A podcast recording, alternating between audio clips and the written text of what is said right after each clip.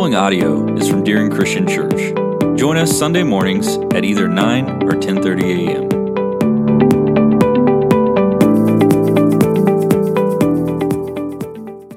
What do you argue about? We all argue, don't we? I mean, there's, there's probably no one in this room who has never ventured into the realm of arguing. Some people are better at it than others. What do you argue about? You argue about politics? You argue about sports?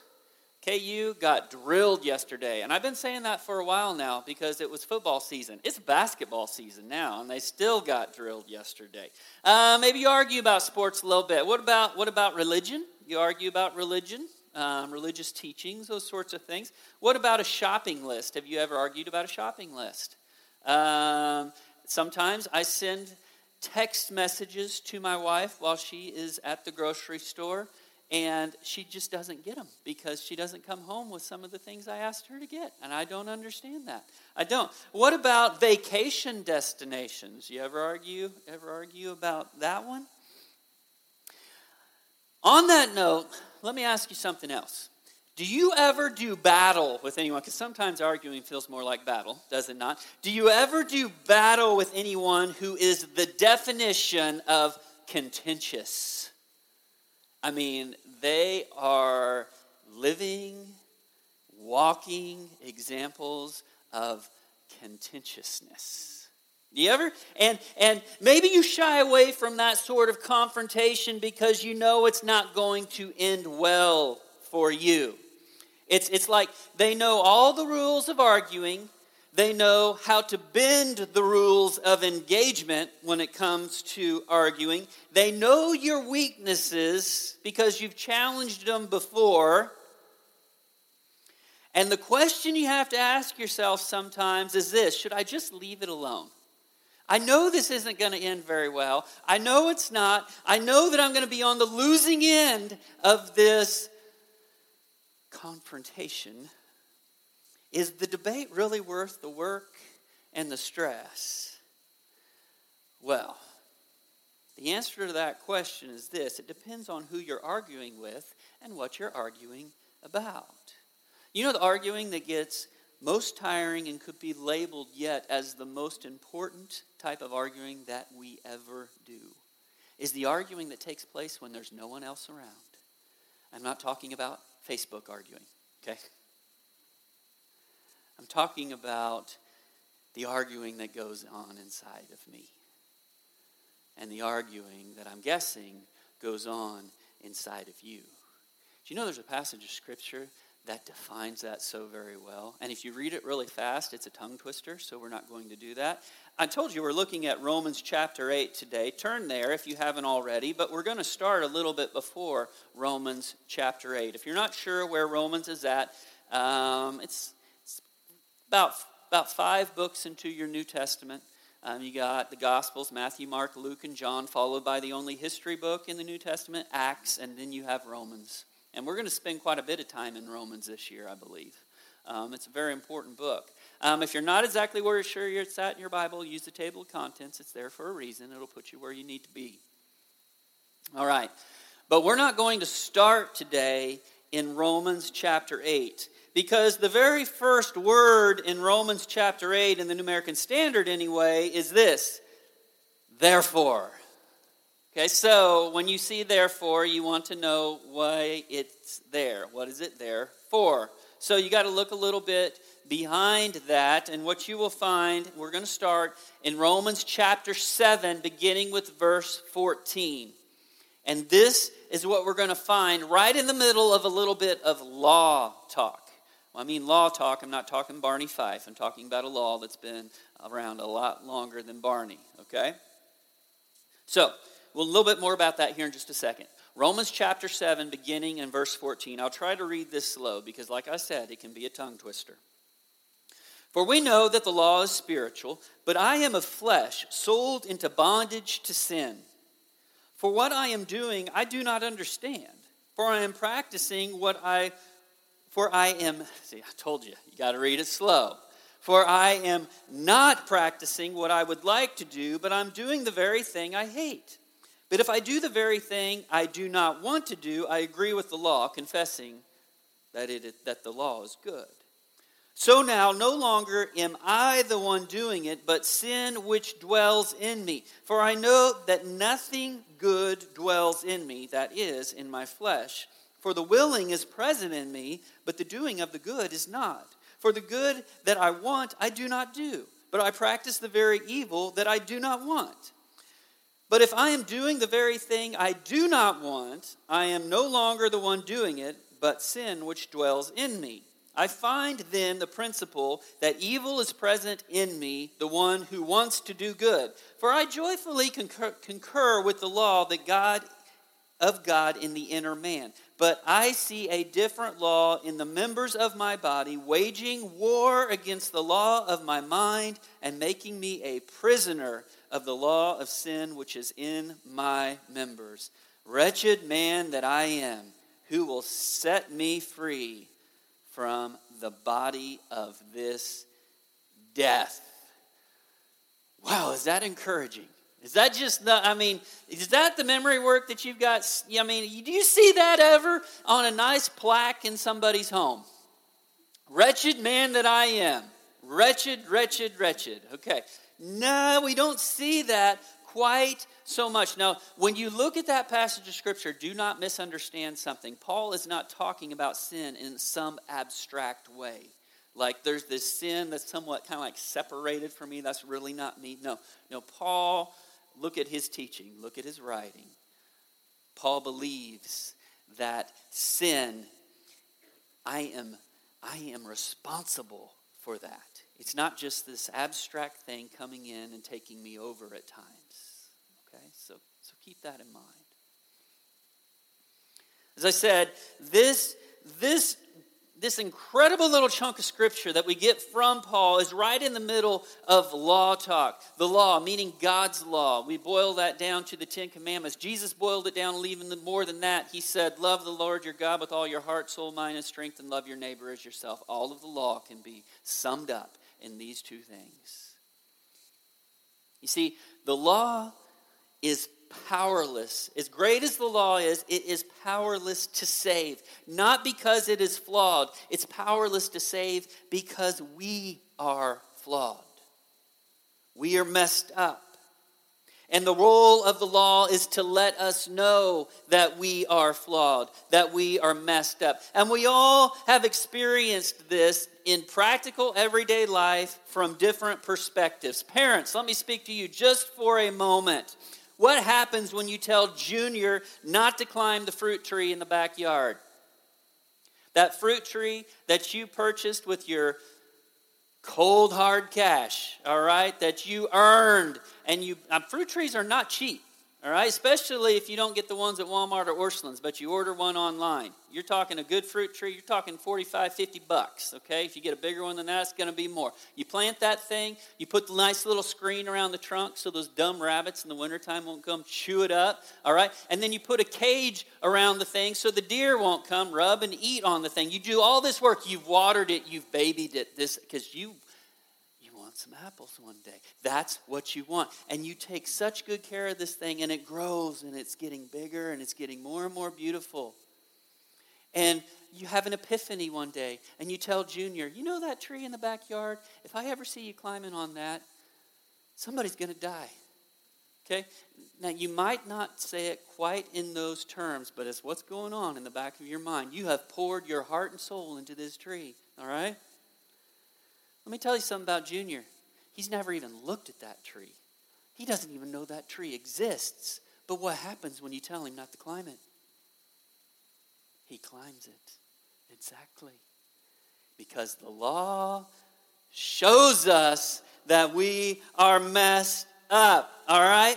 Speaking of fruit trees, just for a moment, this is a problem that we all have because we all have the same history that creates within us the same problem. I'm not talking about George Washington and a cherry tree, all right? I'm talking about history that predates that by a long time. There was another fruit tree in a garden.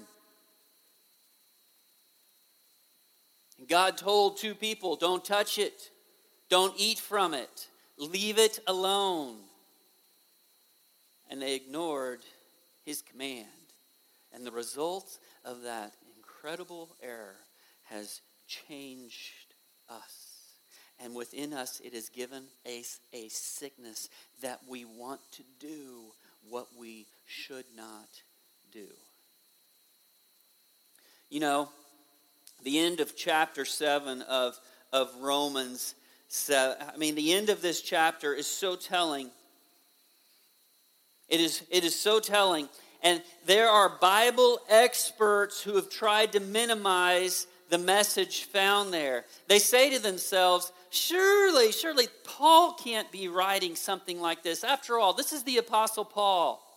This is that, that spiritual giant in our history. And surely, surely this is talking about his old life before Christ came, like the battle that raged within him before Jesus. You know, because we're talking about Paul here. Surely he didn't have this type of battle raging within him on a regular basis. You know, the problem with that thought is this this is the fact when you look, matter of fact, I've got it written in my Bible right beside verse 17. In the Greek, it's written in the present tense. This is Paul's life as he is writing this. And Paul, this is a confession of Paul. He's saying, I struggle. I struggle. What I am supposed to do, I don't do. And what I'm not supposed to do, I do.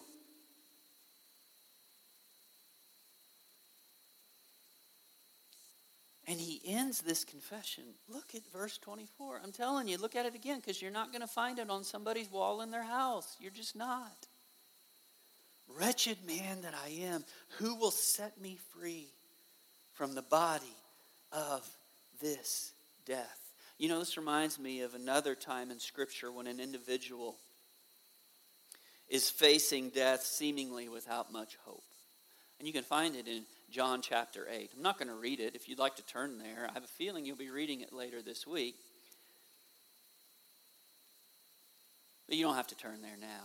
Now, I'll tell you something about John chapter 8, the beginning part of it. Actually, the last verse in John chapter 7. If you have a Bible that is, is a good, accurate translation of God's Word, which, as I've told you before, was originally written in Greek, Koine Greek, the common language of the people, all right? It wasn't written in this English that we're reading here, okay? It was written many, many, many years ago. And when you look at the end of, of John chapter 7 through the first 11 verses of John chapter 8, you'll see it probably in brackets or italics or something different. And then if you read off to the side, you're going to have an explanation of what's going on here. And what that explanation is going to say is this this particular part in our Bibles is not found in the earliest manuscripts. I'm going to chase a squirrel just for a second, I promise. Just a second. Don't let anybody tell you what you hold in your hand when you hold a Bible is not accurate. Say, that's an ancient book. It's, it's full of fairy tales. It's so, it contradicts itself. It, it's, it's not accurate. Um, you know, it's written so long ago. It's been changed so many times. Uh, no, no, it hasn't. Every single year, they find more manuscripts of this from the first and second centuries. And guess what? When they find those manuscripts, well, believe it or not, it just happens to say what this says. Now, it says it in Greek. What you have in your hand is accurate. Don't let anybody tell you different, right? The world, which will say all of these ancient documents that are so valuable and so, so they reflect exactly what the author was saying. They have bits of fragments, small little portions of it. They've been recreated again and again and again. None of it compares to God's word, which they say, oh, that's not accurate. It's too old. Okay, I'll get, get through chasing that squirrel here for just a moment. All right, so when you read something in your Bible that says about the earliest manuscripts, what it's talking about is this the earliest manuscripts that have been found in those, when you find the Gospel of John, there's a lot of those out there, okay? The earliest ones don't have this encounter that took place between Jesus and this woman. That's not to say it didn't happen, it just says the earliest manuscripts don't have it. So keep that in the back of your mind. There is probably there's a very real possibility that what ha- this actually happened all right? And not only that what takes place and what is written about it lines up really well with some encounters that jesus had. One that pops into my brain is when jesus met a samaritan woman at jacob's well all right?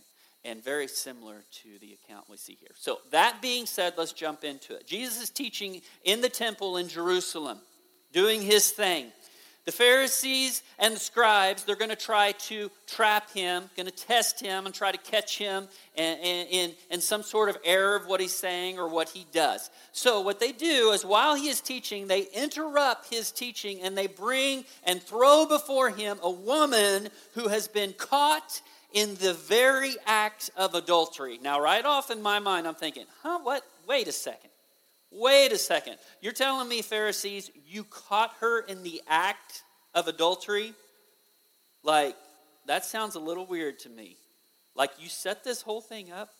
Like, did you just go bursting upon the scene while she is in the act of adultery? That's the first thing that pops in my mind. That sounds a little twisted to me. Now, on top of it is, where's the guy?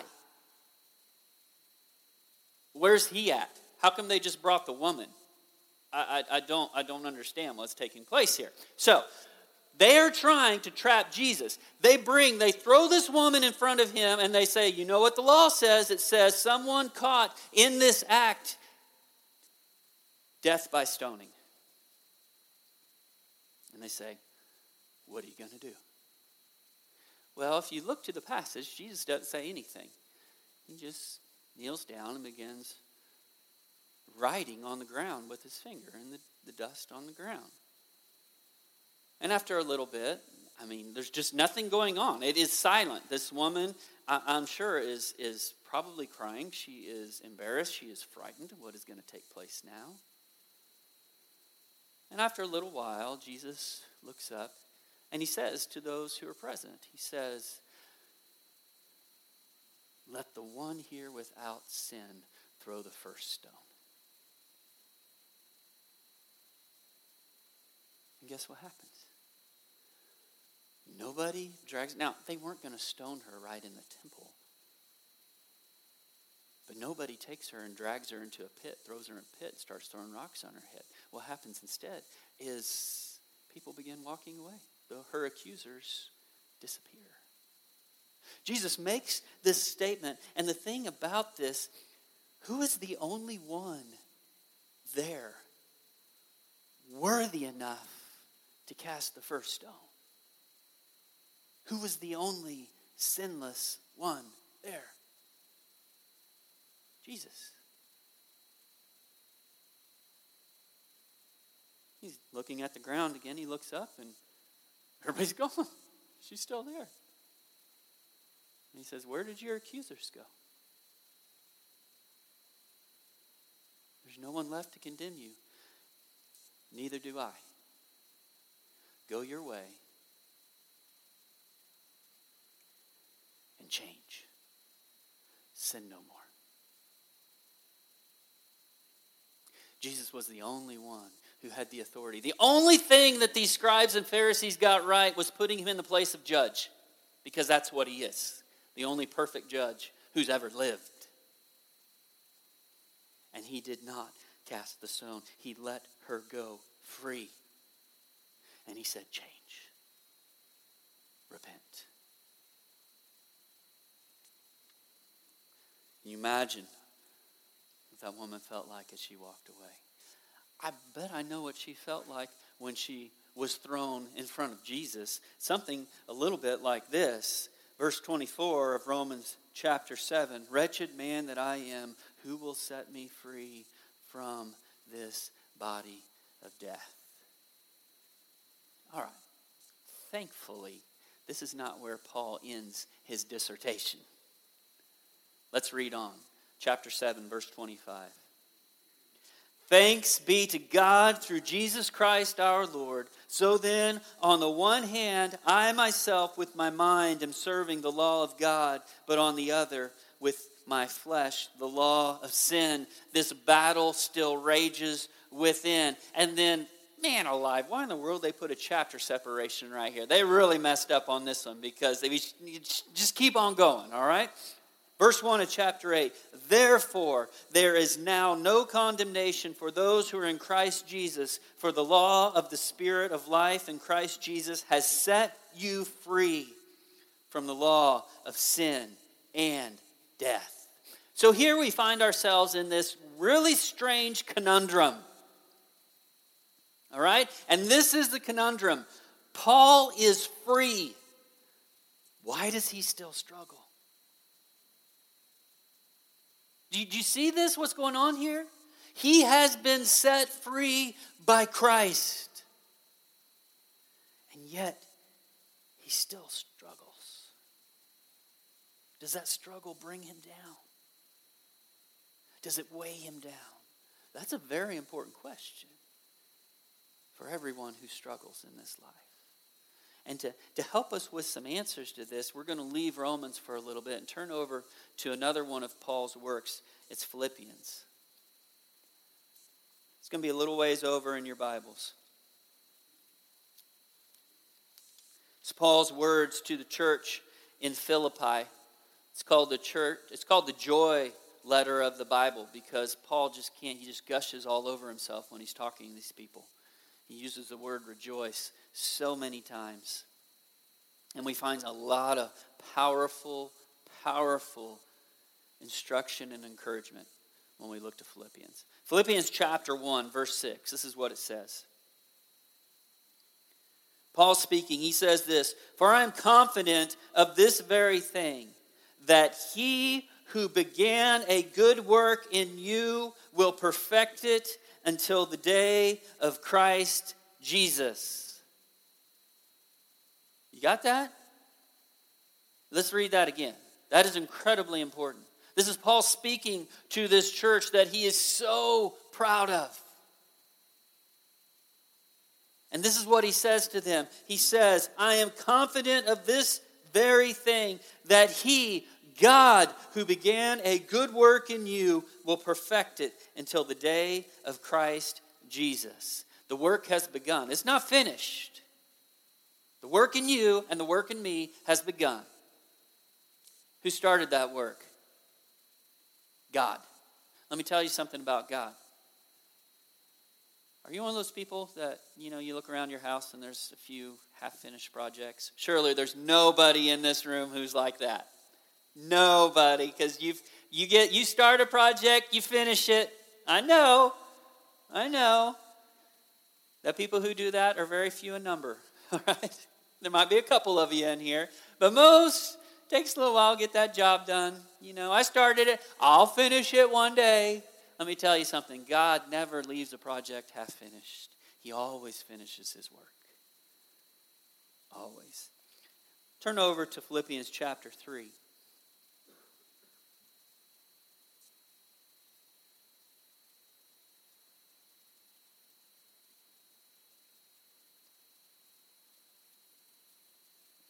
Beginning with verse 8.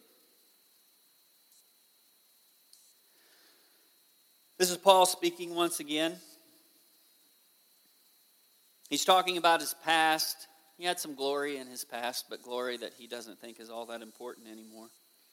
And beyond that, he says this, verse 8. More than that, I count all things to be lost in view of the surpassing value of knowing Christ Jesus my Lord for whom I have suffered the loss of all things, and count them but rubbish, so that I may gain Christ, and may be found in him, not having a righteousness of my own derived from the law, but that which is through faith in Christ, the righteousness that comes from God on the basis of faith. I, that I may know him and the power of his resurrection and the fellowship of his sufferings, being conformed to his death, that I may attain to the resurrection from the dead. Now, listen very closely, beginning in verse 12. Not that I have already obtained it or have already become perfect, but I press on, so that I may lay hold of that for which I was laid hold of by Christ Jesus. Brothers, I do not regard myself as having laid hold of it yet, but one thing I do forgetting what lies behind and reaching forward to what lies ahead. I press on toward the goal of the prize of the upward call of God in Christ Jesus. Paul's words here are incredibly helpful for us when we struggle. Paul struggled. Yes, he did. But he stayed the course, knowing that Christ would finish his work. God had already begun a work in him. Paul remains eternally optimistic even on the tough days because he's free. God's already freed him. And in him, God has begun a work, a work that he will finish. He's been grabbed up you see what Philippians chapter 3 says? Paul has been grabbed up by Christ. And let me tell you something about Jesus. He doesn't let go easily. Just look at the end of Romans chapter 8. Paul's confidence and our confidence is a powerful motivation for change. You see, brothers and sisters, through Christ, we are free.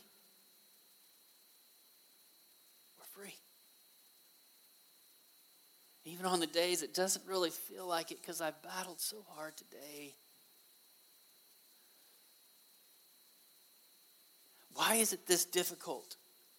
Why is the battle with temptation this difficult? Is it ever going to get easier? Yeah, it will get easier, but the battle's not going away. For now. But remember, We've been set free through Christ. And you know that John chapter 8 passage we looked at just a moment ago? You know what else John chapter 8 says? It says this Those whom the Son sets free are free indeed. This is why we continue to battle with ourselves. Young people in the Lord, and that means nothing has has very rarely a lot to do with, with your physical age. Because there's some people in this room who um, got not quite wet behind the ears anymore, a little seasoned, you know, been in this world for a while, but their walk in Jesus is still pretty new. We're still young in Jesus. Let me tell you something. I don't care where you are at in your spiritual age since your rebirth through Jesus Christ. You and I will continue to battle with ourselves. We will. And we have the motivation to do so because we are free. And not only that, we have hope that the battle will one day draw to a close. And it will draw to a close in victory glorious victory. You've heard me say it again and again, and it fits right in well with what we're looking at today. Don't you just long for the day when your body doesn't argue with you anymore? That's eternity. In a moment, in a twinkling of eye, we will be changed. We talked about it last week. And we will receive through Jesus Christ a body that finally cooperates perfectly. Our will, our mind, our desires, our hopes, our dreams will all finally be unified in Christ Jesus forever. The same one who freed us will give us the strength to overcome our weaknesses. And guys, we need to go back to it and end there. If you got your Bibles in front of you, you're going to be looking at this passage quite a bit this week. Romans 8 1 and 2. Take these words to heart. If you've been washed clean by the blood of Jesus Christ, this is your reality. This is your future. Therefore, there is now no condemnation for those who are in Christ Jesus. For the law of the Spirit of life in Christ Jesus has set you free from the law of sin and of death. Amen. There is nothing, nothing, everything else pales in comparison. When we thank God for what He's done in our lives, nothing compares to freedom freedom from sin. The burdens that we carried are gone, they are lifted from our shoulders by the blood of Jesus. And because of that, when we come to our time of communion, we come and we say,